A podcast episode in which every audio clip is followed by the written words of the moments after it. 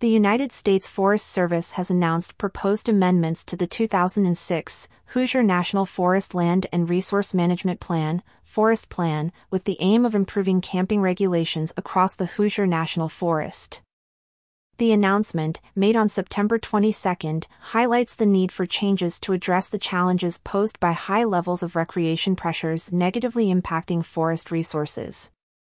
Addressing resource damage and overcrowding. The Forest Service has identified that the existing language of the standards has hindered the ability of forest staff to protect resources, which are experiencing damage due to increased recreation use.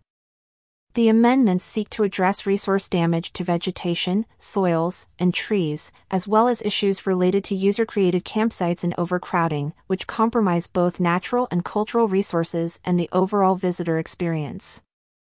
Proposed changes for clarity and protection. The proposed amendments include the removal of standards that prohibit camping at or within 300 feet of a designated trailhead and within 100 feet of ponds, lakes, trails, or streams, except at designated sites.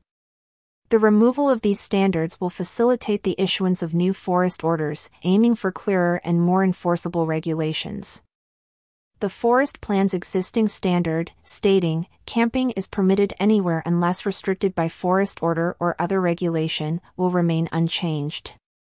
The amendments propose new regulations, including prohibiting camping within 200 feet of trails, trailheads, roads, water sources, rock shelters, caves, and historic structures, unless in a designated campsite.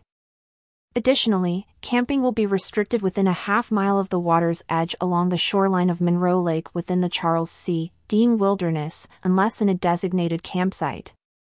Public comment period and participation. The Forest Service is actively seeking public comments on the proposed amendments.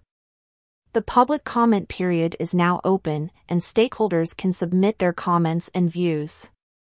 For further details on the amendments and how to participate in the commenting process, stakeholders can reach out to Stacy Duke, Recreation Program Manager, at 812-275-5987 or via email at stacy.duke at usda.gov.